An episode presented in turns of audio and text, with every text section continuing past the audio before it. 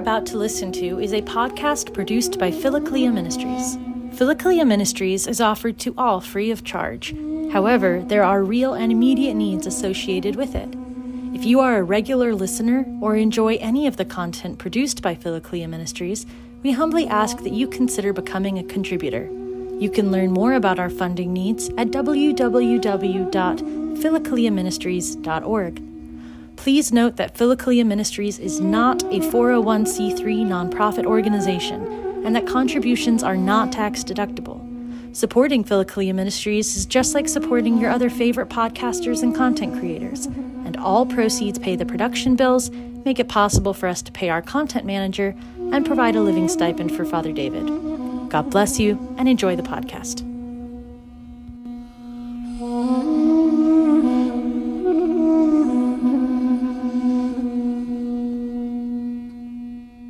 Glory to Jesus Christ, glory forever. Welcome back to our study of the Evergetinos, and we are picking up this evening on page 407 of the text of the first volume. And we had just started letter E uh, from St. Diadochus. Uh, and so we're about halfway through his section at the top of the page of 407 with the paragraph beginning of these two forms of humility. And so we've been discussing humility for quite a while. And uh, this is where I think our Monday and Wednesday night groups have been working very well together. Uh, John Climacus and Evergetinos have been lining up uh, well for us and discussing pride and humility at the same time. And so it's allowed us to go very deep in terms of the, the Father's understanding of this and what it looks like uh, in an individual's life. And so tonight we'll finish up uh, this hypothesis on humility. And we're coming very close to the end of the first volume. We'll stay with humility for a little while in regards to uh, self reproach. Uh, of acknowledging one's sinfulness uh, freely and without the desire to hide it, uh, not seeking uh, self honor or privileges, special privileges within the world for ourselves or clinging to them, uh, how to uh, respond uh, to praise from from others as well. That how it is that we receive that from others, but not have it become something that we become overly attached to. and then frugality, as we draw close to the end of the volume. Uh, so, uh, how we are to approach the things of this world. Uh, again, sort of looking at that as at how the Desert Fathers embraced it, but then trying to understand it, what that would look like for us uh, in terms of a life of simplicity and frugality. And then finally, the, the volume complete, uh, finishes with uh, not being driven by passionate cravings for things. And um, I think we've all experienced this certainly in our life, where uh, the idea, the desire for something takes hold of us. Uh, and whether it's for material goods or honors or just to have our own will fulfilled, and how easily we can be uh, driven uh, by this. And so this is where the volume will will end for us. Uh, but tonight, again, we're picking up with humility again on page 407. Okay. Of these two forms of humility, that that which is born of spiritual experience is accompanied for the most part by sorrow and despondency, while the other is accompanied by joy and all wise reverence. For as I said, the first kind of humility comes to those who are in the midst of struggles, whereas the other is sent by God to those who are approaching perfection. So we we go through our spiritual life and we are often humbled by certainly our own poverty and the experience of our own sin.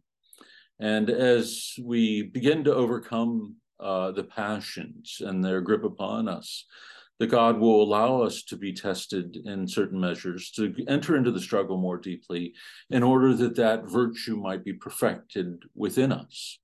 That as it's put to the test, and as we are stretched, as it were, uh, in our practice of it, uh, it, it grows uh, but it grows through primarily that struggle. Uh, and if you remember, St. Diadochus made the uh, another distinction where God will uh, simply of his grace perfect uh, that uh, humility by drawing us into his own life more and more deeply. That one of the qualities of God uh, is this humble, self emptying love. And as we are drawn in to this deeper intimacy uh, with him, then we begin to experience this divine humility and uh, again, this is something that can only be given to us as gift and that comes through our relationship with God. Uh, it's not something of this world. And this, Diadochus tells us, uh, is accompanied by a kind of joy uh, that we might experience our lowliness, uh, and especially in relationship to the, the, the virtue of God. But it's not something that leads to a despondency for us, that it is like a child being picked up, as it were, by his or her parent, uh, exalted, lifted up. Uh, but uh, in the experience of that weakness, of that need, uh, we experienced only joy because we were being drawn closer to God. And so, this type of, of virtue uh, as he said, is not accompanied so much by the, the sorrow or the uh, struggle that we had once had, but rather by a deep joy, an abiding joy. He goes on to say, This is why the humility that is generated in the first often seems jeered uh, by worldly prosperity, while the other is not affected, even if one were to offer it all the kingdoms of the world nor does it fill the arrows of sin, since being wholly spiritual, it is totally ignorant of material gifts. So, as a person is humbled, and as their virtue grows, uh, they will be mocked by the world. The, the virtue will, will be seen as full, foolish or foolhardy to, to walk this path. Uh, but for the person within whom the virtue has been perfected, there won't even be an awareness or concern about such things. There's been such a freedom that has emerged from attachment to worldly things, not because they're evil, but because one is attached to that which is enduring and eternal, the eternal love of God. And when one has eyes only for God, all those things begin to s- slip out to the periphery and we do not even see them. So one isn't drawn by an attachment to sin, nor uh, afflicted by the, the scorn and mockery of the world. And so again, you know, we've talked about this before about how our vision of the spiritual life, but also the pursuit of virtue and our experience of the virtue begins to change through our reading of the fathers, that we begin to see why they could speak of desiring such things and loving such things and the disciplines that lead to them. Uh, it's because of the joy that was set before them. That as they begin to be able to see that with a greater clarity through the perfecting of their faith and purity of heart, they could run to it with a greater swiftness, but but also ease, not weighed down uh, as they once had been, either by their sin or their attachment to the things of the world. He goes on to say the struggler, therefore, should by all means pass through the first kind of humility if he is to arrive at the second kind. For if the grace of God does not soften our self will beforehand, by testing it with the assaults of the passions, that is, without compelling us, it will not bestow on us the richness of spiritual humility. So we are drawn through the struggle, not to, to punish us, but again, with the goal in mind that what might be bestowed upon us would be spiritual humility, the humility that is of the life of God itself. And so, at fir- first, the as it were, the soil, good soil of the heart must be prepared to, to receive it. uh, the seed of this virtue uh, that uh, is part of the very life of God. And so we should not uh, resent or hesitate to have to walk upon that path or to endure uh, the, the humbling and sometimes humiliating experiences of life if we can keep before our eyes uh, the joy that is promised to us in Christ. And it's hard, admittedly. You know, I think on a day to day basis, when we have that first kind of humility tested, it's it's hard to imagine uh, a kind of joy uh, arising from the perfecting of that, that we could come to experience that level of freedom. Uh, I think, uh, as we've talked about so many times, our ego uh, pushes itself back to the center, and we want to protect uh, some sense of self esteem that is tied to the things of this world. We take our eyes off of God even just for a moment, and then we're right back where we where we had begun, which you know is the struggle with the passions and with self-esteem. But once we are freed of that, then all we see and experience is the love of God, even in the sufferings and the trials of this life. And I think when people read the lives of the saints, this is the thing that is often confusing or seems out of reach. How could they endure such things and often endure them with the, the joy uh, that they sometimes did, even to the point of martyrdom? That they at times were able to endure even the most difficult physical sufferings. And I think our initial response to reading it is always to shrink back when we read the the stories of the the mar- martyrs and the the tortures that they underwent. Uh, and, but what is more difficult to understand, I think, is that joy. And I think the fathers here give us a glimpse into why it was true for them that they came to see the love of God and the virtue of God so clearly that this is what their hearts desired above all things, even more than their own life. Letter F from St. Maximus. Humility is constant prayer combined with tears and toil, for it always calls upon God for help and does not allow a man to be recklessly confident in his own abilities and wisdom or to behave arrogantly towards another. These are dangerous diseases of the passion of pride. So, constancy of prayer, that uh, which in and of itself is an act of humility, that we bring ourselves before God knowing our weakness. And so, uh, at every moment, trying to call out to Him and for His help, uh, but then with also with tears and toil that we know tears from our falls, our compunction, but also the toil of striving to uh, embrace the virtue and overcome the passions.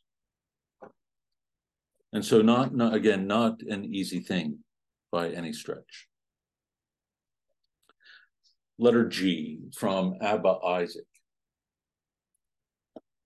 The man who has succeeded in recognizing the measure of his weakness has attained to perfect humility and knowledge of God. For this reason, being ever moved to thanksgiving, he continually abounds in the gifts of divine grace. The mouth which always gives thanks to God receives God's blessings, and the heart that abides in continuous gratitude to God always receives an increase in, of grace. Humility precedes grace, just as pride runs before temptation. So, with the growth in humility, uh, there is this growth in uh, gratitude to God, and one builds upon another. that the more grateful that we become, the more humble we become before God as well. And uh, so when we humble Him, uh, we experience grace. And when we experience that grace, we know the deep gratitude within our heart, and then set ourselves again uh, to pursue greater and greater virtue. So this brings us to the, the very end of this uh, particular, the rest are footnotes uh, that I'll leave for you to read on your own. But it brings us to the end of that particular hypothesis on humility, which was rather lengthy. Uh, but before we move on, uh, does anybody have any final comments or questions about what the fathers have put before us? Okay. All right, we're moving on uh, to hypothesis 46 concerning what profit there is in reproaching ourselves. So, something tied very much uh, to humility, this uh, willingness uh, to see clearly uh, the truth about ourselves, but also to, to reproach ourselves, to correct ourselves uh, in in the failures, in the faults. The blessed Zosimus recounted the following.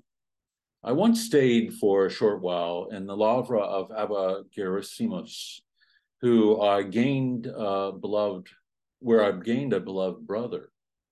One day, while we were sitting and talking about spiritual profitable matters, we remembered the saying of Abba Poimen that he who censures himself in all things finds spiritual rest. We also remembered the saying of Abba uh, of Mount Nitria, where he was asked, Father, what more have you found on this path? He replied that we should always censure and reprove ourselves. The one who posed the question confirmed the wisdom of this answer when he said, Truly, there is no other path to perfection than this. So, how do we get to humility? Or what is uh, one of the ways that we respond uh, to seeking it out? And uh, the one that the fathers put before us is this willingness to reproach ourselves and as we will see, to receive the reproaches uh, of others too, uh, even when it's not clear to us what the source or the origin of that reproach might be. Uh, and again, that can be a very challenging thing, as we will see uh, through one of the stories here that's related to us.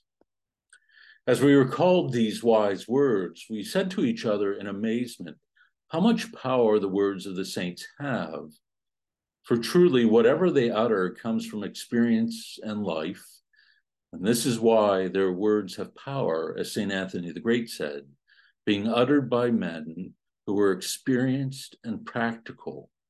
So, again, you know, this little reminder we are given to us that, that their knowledge uh, was not just uh, of the mind, notional, but real, practical, and uh, coming out of experience. As a certain sage said, let your life confirm your words. While we were conversing on these matters, the beloved brother said, I've experienced the value of these words and the rest that comes upon the soul by putting them into practice. So we're going to be presented here with a fairly lengthy story about it. Uh, but again, it's it's meant to show us that there there is a rest that comes uh, through the labor. And again, it's uh, a rest that is not then easily taken from us or uh, uh, taken from our hands once it is something that is possessed. I once had in this lavra a true brother and friend who was a deacon. This deacon, from what source I do not know, suspected me of being guilty in some matter which caused him distress. For this reason, being, um, I'm sorry, for this reason, he began to behave rudely towards me. When I saw him acting testily, he began to behave rudely towards me. I'm sorry, I'm not reading very well tonight. When I saw him acting testily around me, I asked him to tell me the reason for this displeasure with me. I'm annoyed by what you did, he replied, and this is why I am upset with you. Since I could not imagine having done anything of the kind that he said I had done, I assumed that I had absolutely no idea what this was all about. However, he was not persuaded, but said to me, Forgive me, I'm not convinced by what you tell me. I think most of us would probably just quit at that point. Uh, you know, when we would search our minds and our hearts and feel that I have no recollection of possibly doing anything that would give rise to this uh, kind of rudeness.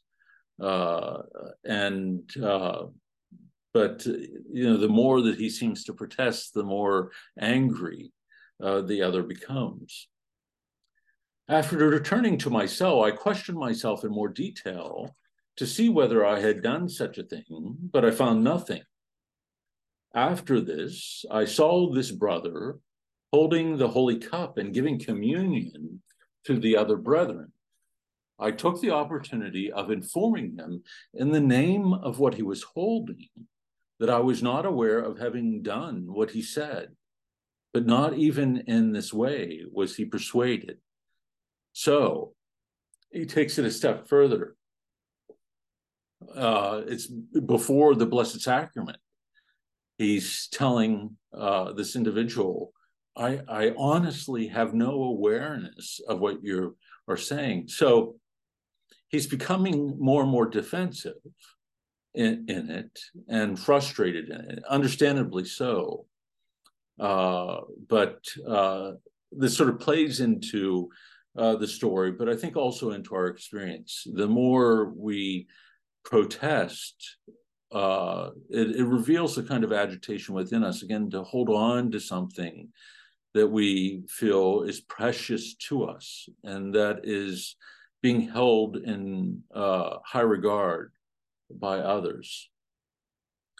When mm. I had collected myself again, I examined the past, calling to mind the words of the Holy Fathers, which I mentioned previously, and believing sincerely in the truth of these words, I turned away my mind from what I had been thinking hitherto and said to myself, The deacon loves me sincerely. And moved by this love, he plucked up the courage to tell me what fault he had held against me in his heart, so that I might wake up and at least not repeat it in the future. But, O oh, miserable soul, when you say, I have done not, I have not done this thing, Consider the other evils which you have committed and do not remember and assume that just as you do not remember all that you did yesterday and before that, so you did what he says and have forgotten it. With this thought, therefore, I was convinced, I convinced my heart that I had actually done this deed about which the deacon was distressed and about which I had no knowledge, and that I had forgotten about it as I had forgotten about other previous sins. After this, I began to thank God and the deacon because through the latter, I was counted worthy of recognizing my sin and repenting for it. So, you know, he digs pretty deep here spiritually to say, okay, I, I don't remember it now, but in all honesty and humility, there are so many sins in my life that I've committed that I have no recollection of. And so, even though it stings the heart, I'll embrace this because, on some level, I deserve it for all the many sins that I've, for, I've forgotten. After these reflections, I got up and went to the deacon's cell in order to make a prostration before him and to ask his forgiveness, and at the same time to thank him when I arrived, I stood outside his door and knocked. The deacon opened it, and on seeing me, at once made a prostration to me first, saying, Forgive me, for the demons made sport of me, and I suspected you of being implicated in this matter. But in truth, God informed me that you had nothing to do with it and did not know anything about it. No sooner had I begun to reply and assure him than he stopped me and said, There's no need for you to go any further. So it's as if the act of acknowledging the fact that there are a multitude of sin, sins that we do not see, or there are a multitude of sins that we have even seen, and instead of truly repenting, have re- merely pushed them out of mind. That there are way, there are times in our life where if we can just put enough time between ourselves and certain sinful behaviors, it will pass out of memory or at least out of consciousness. And we experience some relief from that. Uh, but it doesn't necessarily mean that, you know, certainly we are freed from the, the burden of it. And it is as if in his recognizing that, then that God uh, then allows the deacon to see the greater truth that he had not committed uh, the sin that he had imagined that he had, that the demons were making sport of him. And so Abba Zosimos concludes, uh, following the story, see how genuine repentance so disposed the heart of one who truly desired it, such that he was not scandalized by the deacon, even when, on the one hand, the latter suspected him of doing something about which he knew nothing and was grieved at him without good reason, and on the other hand, did not accept his explanations, which were of the sort that would persuade even an enemy, and much more so a friend. Not only indeed was he not scandalized about all this, as we've said, but he also ascribed to himself a sin which he had not committed, since he considered the deacons were to, to be more trustworthy than his own heart. And not only this, but he undertook to make prostration to the deacon and to thank him for having freed him from responsibility for a sin about which he had absolutely no knowledge. So, you know, this is kind of unfathomable, uh, I think, for us. You know, when accused, we often will move to that defensive position. And we see him do that, but in response to seeing it within him, struggles with it, does battle with it at least, uh, tries to engage uh, the deacon about it. And when he sees that he's uh, not convincing him, and that the deacon continues to insist that he humbles himself before the judgment of the other, of the deacon, and uh, trusts more in the love of the deacon to offer that fraternal correction, uh, even though he doesn't see it. And this is where his humility is is brought to a kind of perfection. Uh, this willingness to engage in this kind of self-reproach for past sin, and even to prostrate himself before uh, another who is reproving him. And so Zosimo says, Do you see what power humility, that is, self reproach, has? And to what heights of spiritual advancement it raises one who possesses it? For therefore, we were to take care of our hearts in this way and to train them with thoughts of humility. It would be impossible for the enemy to find any place in our souls to sow evil seeds in us. But since he finds us bereft of every good thought, or rather, since we dispose ourselves towards evil, he is given opportunities by us to sow seeds within us. And in this way, he turns us from men into demons. It is the function of demons to disturb men and always to be disturbed, which is contrary to what happens with virtue. For if the Lord sees a soul that thirsts to be saved and which cultivates or is eager to cultivate good thoughts and display a laudable desire for the good, He bestows his grace upon this soul through which it is raised to a very high level of progress within a short time. As scripture says, with those who desire the good, God cooperates for the good. So, this monk's desire for the good, desire for the virtue, speeds him to attain it uh, through this very difficult experience, but nonetheless one that he uh, entered into uh, with great humility. So, a humility that was already there in great measure is brought to this perfection where one is made free. And I think the little point here that, that is made about the demon's role in disturbing a soul is important for us to see that this is one of their great desires, which is to agitate the heart, to pull it away from the peace of Christ. And so, any way that they can do that, they will they will do it, and they will use others and the words of others uh, to to aid uh, in that process. And so, if they can put a thought before the mind of one to falsely accuse a brother or to judge them harshly or simply to to say something that is is is harsh or insulting. Uh, that can be enough to agitate the mind and heart but the freedom that comes through this kind of humility that has been perfected in the crucible uh, then a person obtains this level uh, where he is unmoved by these things, can receive them uh, in a Christ like fashion, and not see them as doing anything other than giving him an opportunity for perfection and patience and humility.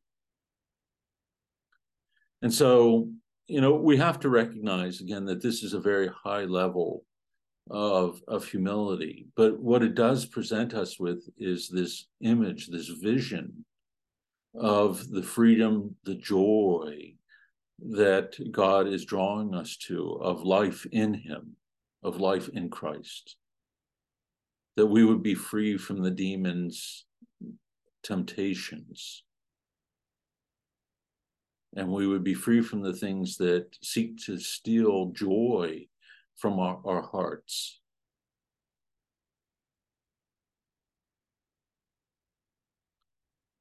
Which again tells us another thing, you know, that uh, the holy individual would be the joyful individual, not that they don't struggle or go through uh, difficult times, uh, but that they're uh, main attitude of mind and heart is joyfulness in Christ and seek to maintain that and hold on to that.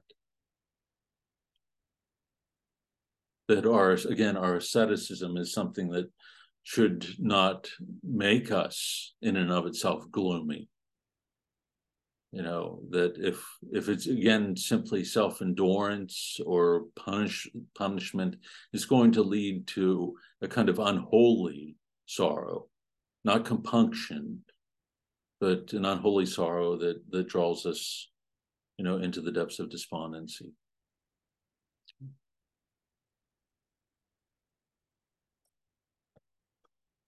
Sharon Fisher writes Does that mean that if we were wholly aware of our faults and someone else called them out to us, we'd have already recognized and come to peace with them, and the accusation has no effect or sting? Uh, it might have uh, a sting only insofar as uh, there might be some uh, attachment to self uh, or self-esteem or still attachment to the thing that led us uh, to the fault or to the sin. Uh, but for the one who's, you know, has this greater perfection and humility, that they would be able to receive that again with the knowledge that there are so many things that are hidden from us that they're able to receive, even if it is a sting, that they are able to receive it for what it is and not be moved to frustration with the other or the the, the need I, I i think to cloak it cover it up or undo it. Just in general i think it's very hard to allow people to be angry with us even in day-to-day life it's it's a hard thing.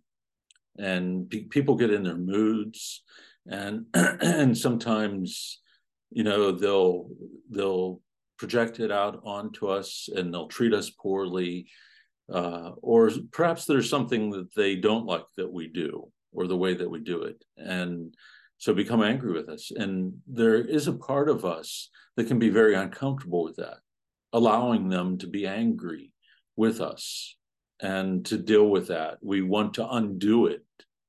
And there can be a kind of self-esteem in that too because we don't want to, we want don't want anybody to think ill of us. And so we immediately try to fix the problem uh, as it were. And uh, and again that can become a distraction for us. Uh, i think a humble soul you know certainly if there's something that one has done or that has you know been an affliction to the other we would want to respond in the way described here to apologize to prostrate ourselves to to you know to ask the forgiveness that is owed. But uh there are going to be times where people just become angry with us and we have to be able to endure that. And i think humility is is part of that that uh, it's very difficult to make our way through this life without being in a constant state of defensiveness if we can't can't bear the anger of others. Nobody sees every end. Nobody sees our you know our intentions. And oftentimes those intentions are going to you know be seen as being negative. And so somebody might wholly misinterpret what we do and say. And, you know, sometimes our response will be to get angry back at them or or immediately want to come to our defense and uh, to protect ourselves. Turn the other cheek or just allow them their feelings. I think it's both. I mean part of it is turning the other cheek you know not giving it back to a person as we often do with uh, uh in greater measure uh, uh, but uh, allow them to have their feelings. I think is a good way of of putting it. That on some level we cannot live another person's life for them, and uh, you know it's they really have to struggle with the, their own emotions. And um, uh, this isn't to say that we don't support individuals, but there are times where we cannot be another person's spiritual director or their therapist because we're you know it's not the role for us to have. And we have to allow them to work through that with god or just work through it internally. Not that they have to work through it even with the therapist. I mean people get angry all the time. Father david? Yes. Um, when someone does express anger isn't that some type of uh, understanding within themselves? And we're just trying to be within god's peace to be able to be there with them in some ways as opposed to react to that process even though we are human beings. Uh yes I, I, if i'm understanding you correctly that you know that we can be with them that anger is an emotion and in and of itself is not sinful. And a person might be struck by something that appears a certain way to them. And i think this allowing them to have their feelings is even part of that to, remain with them in it rather than pushing back and you know often doing what we do which is sometimes engage in this verbal battle or we fall into a fierce coldness too and you know avoid them i think what we would want to do is to, to pray for them and to try to be gracious to them and not to give it back to them in, greater measure. And, uh, you know, I think we see even within the gospel, you know, c- certainly people getting angry at, at, at Christ and, uh, you know, there was much that he had to endure there.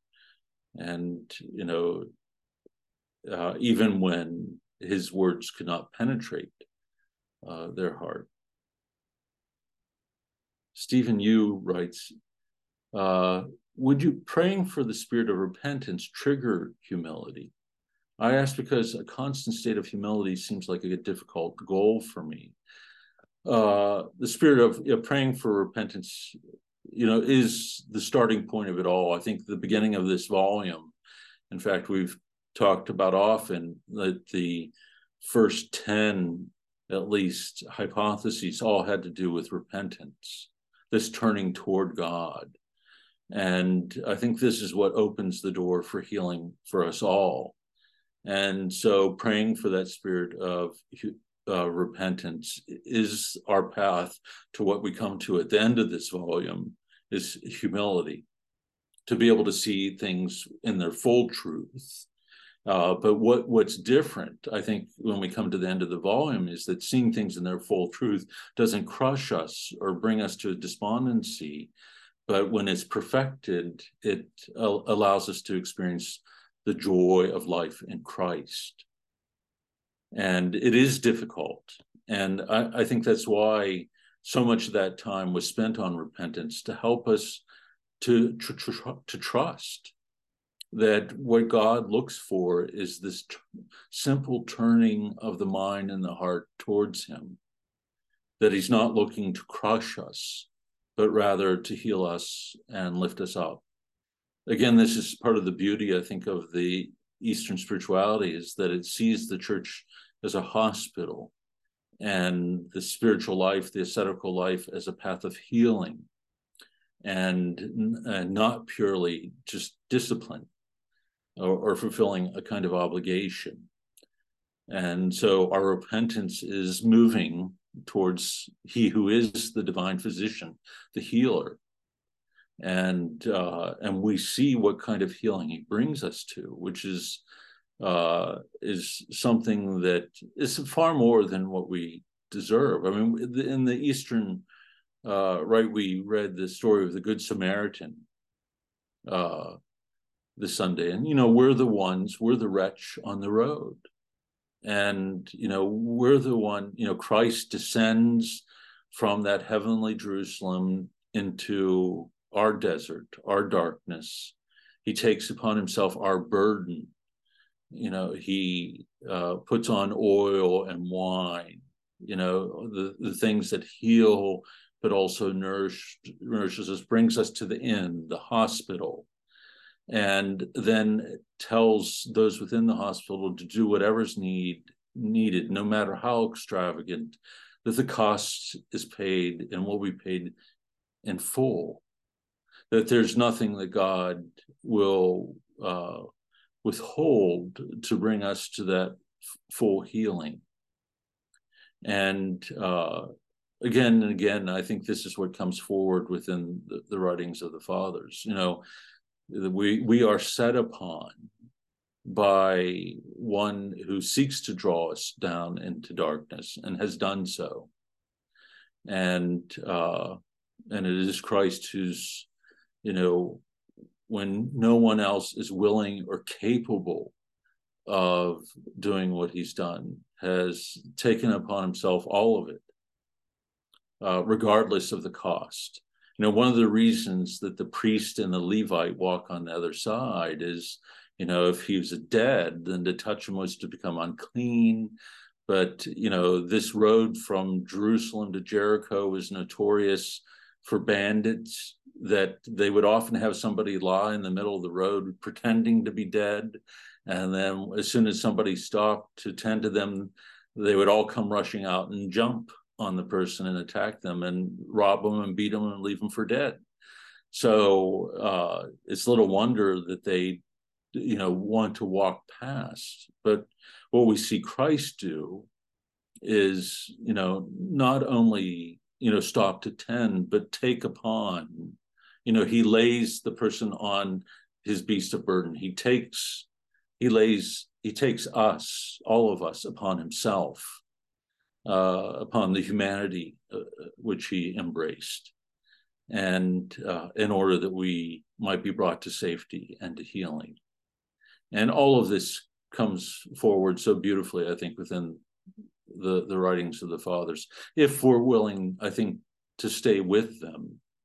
Uh, because it's often look we went through this whole volume and as we come to humility if you can even make it through these you you begin to see you know this magnificent vision begin to open up before you that w- what all of this is about is our being drawn into divine virtue a share in the divine life. And it's little wonder that it should seem hard to us, if not impossible, because it's not natural virtue, it's divine virtue that we're being drawn into, and divine life that is being given to us. And, you know, I think part of our problem in our day, especially as we've moved to a more therapeutic view of life, uh, is that, or self help approach to life, is that we have a, a lower anthropology rather than the high anthropology that's presented to us in the gospel which were presented with this very high view of what it is to be a human being. The God has created us in his image and likeness.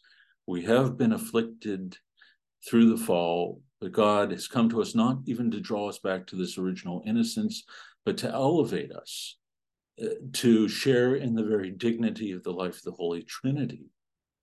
And we see this, we celebrate this. Our great feast day is the feast of the Ascension, where Christ you know, uh, uh, returns with the Father in his humanity. He's the first fruits of the resurrection for us. And so we catch a glimpse of our dignity and destiny in him. And uh, I, I don't think as, as Christians, we even, we rarely get to the point of contemplating this. Because if Christianity has become more just cultural or moralistic and legalistic. We're going we're not going to be, think about the spiritual life in the terms that the fathers are putting before us. You know, they're putting this image of Christ before us and what it is like for us to be drawn into the life of Christ, into the life of God, whereas we often will think about certain moral infractions or you know br- breakdowns in, in in regards to our our sins which is true you know that is part of our struggle but it's doesn't capture our identity. And certainly doesn't capture everything that that god has done for us okay so that brings us to the end of this hypothesis. We still have a little time. And so why don't we move on uh, to 47, which is about seeking honor and certain privileges.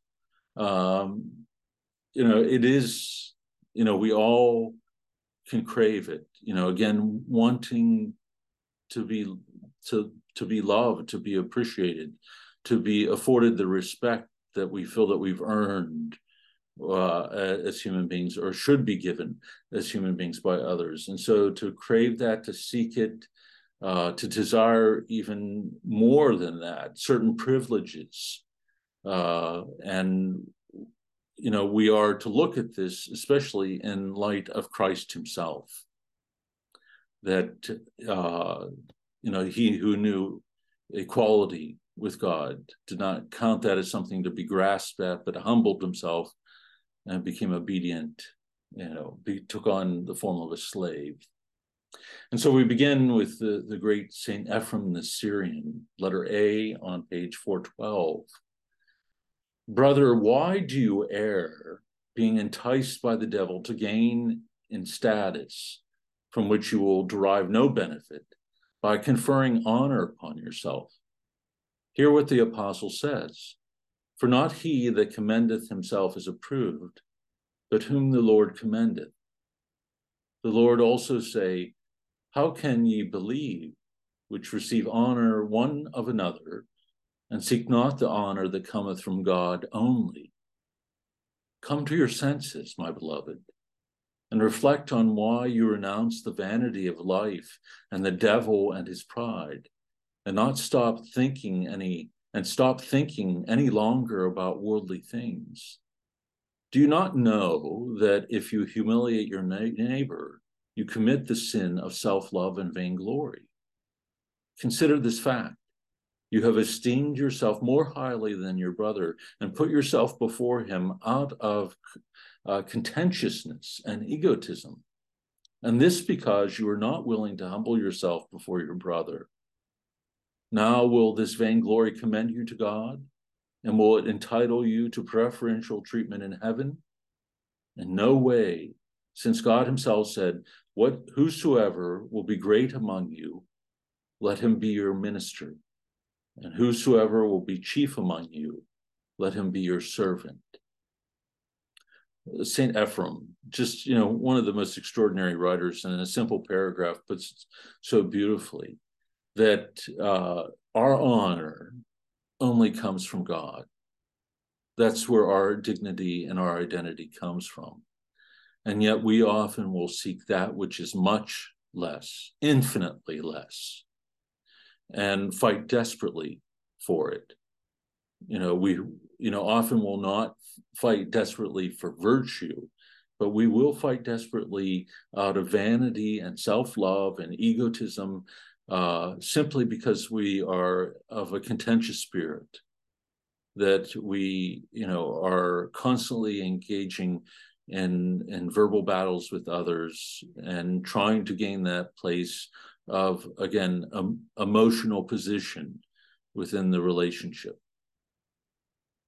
Suzanne writes just having to work in the world is a great opportunity to practice humility how many times do we draw down upon ourselves the dislike and resentment of coworkers for no discernible reason right because you know i think if we live in the world and knowing our, ourselves and knowing how we will often judge others not seeing the full truth, not seeing all ends uh, about their life or what's going on with them.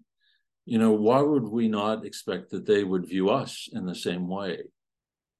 Especially if they are not seeking even the same things that we are seeking as taught by Christ, that inevitably that we are going to be the focal point of resentment, of you know, of hatred uh, and uh, and of misunderstanding. In fact, Christ guarantees it. You know, especially if we if we call ourselves Christian, you will be hated by all because of my name, is what he told us. And so, for us, you know, to be contentious and to hold on to petty honors is seems kind of foolish when you think about it in those terms and in light of what of what Christ says. And so yes, you know, living in the world provides us with a multitude of opportunities to grow in this virtue.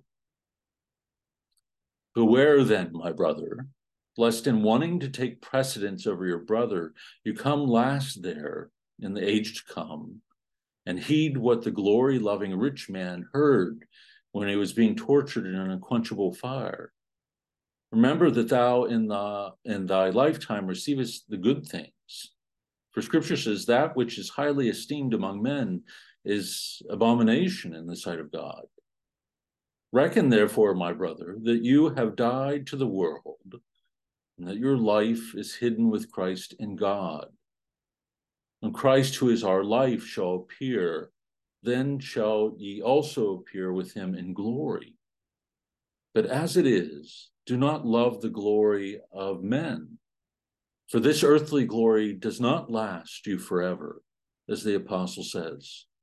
For all flesh is as grass, and all the glory of man as the flower of grass. So, you know, anything that we might cling to of this world, any honor, any dignity that might be afforded us by anything in this world or by anyone is as grass. It will all come to nothing. It will all fade away into dust. And so, wh- why is it that we cling to it so desperately? You're right. So, cast off this yoke of the enemy and his pride, my beloved, and place your neck under the sweet yoke of the Master. For he said, Whosoever exalteth himself shall be abased, and he that humbleth himself shall be exalted. And elsewhere he says, The Lord resisteth the proud and giveth grace to the humble. So, over and over again within the scriptures, we hear Christ calling us uh, along this path. And most of all, we see it in himself from the incarnation on as the perfect example of this. We just have to keep bringing our minds back to uh, thinking about his teaching, but looking at him and his image, in particular the cross. Let us fear then, my beloved, lest God, the righteous judge, say of us, for they have loved the praise of men more than the praise of God. And let us humble ourselves before all for the Lord's sake, that we might attain to rest both on earth and in heaven. For he himself said, Learn of me, for I am meek and lowly in heart, and ye shall find rest unto your souls. Know this also, my brother, that in worldly life the eloquent man is praised but that in monastic life, he who loves stillness and silence is great in the sight of God. Again, among worldly people, he who adorns his body and frequently changes his clothes as human glory, whereas in this calling, he who despises clothing and attends only to the vital needs of the body is considered praiseworthy, as the Apostle Paul says. And having food and raiment let us be therewith content. He who thinks and acts in this way ensures for himself glory in the heavens. It's amazing, I think, when we hear the Father speak about the scriptures in the context of their teachings and to see how deeply rooted they are, it often reveals, at least it does to me, how much of scripture we forget or I forget that it's all it's there in such a clear fashion in regards to what Christ teaches. And yet, uh, having heard it so many times, we have not internalized it in the way that they have.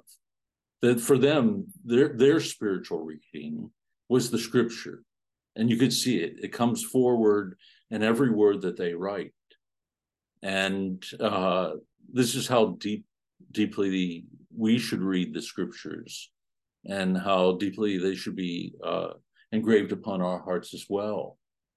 That they they really do shape our vision of life. And finally, David? pardon me. Somebody uh, saying, David? yes. Um, so we're meant to stay in stillness and silence then. Well, he he speaks here in particular of the monastic that you know certainly above all you know the the monastic is going to seek his full dignity and identity in god. And we have heard the fathers say that the language of the kingdom the language of heaven is silence. It is here that god speaks that word that is equal to himself. And so a monk is going to be slow to speak because what he wants is not for his own words to be heard, but rather to hear, to listen.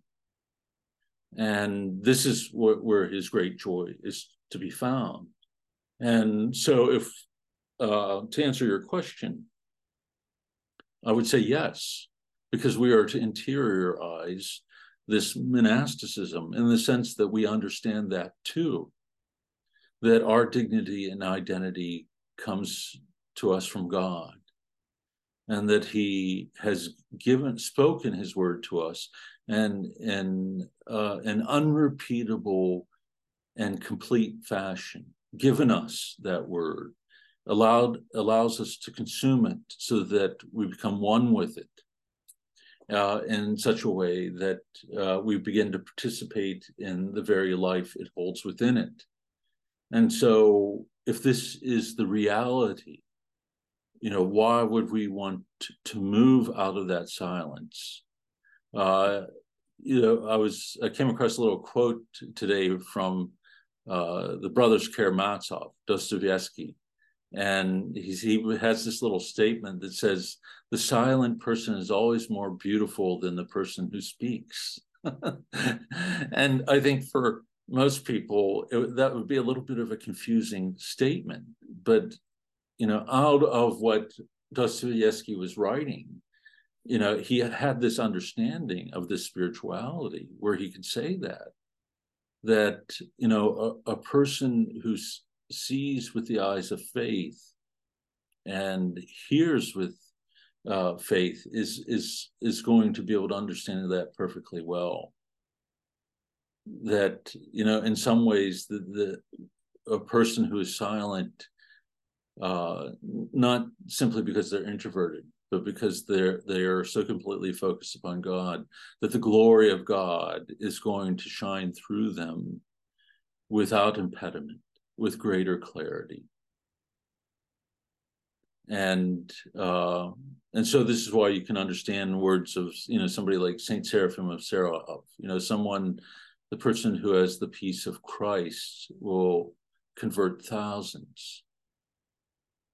That merely by bearing the peace of Christ within our hearts is going to be something that speaks to the heart of the other and ultimately, that's what we want and desire for ourselves in our relationship with God. Cor ad cor loquitur, heart speaking to heart.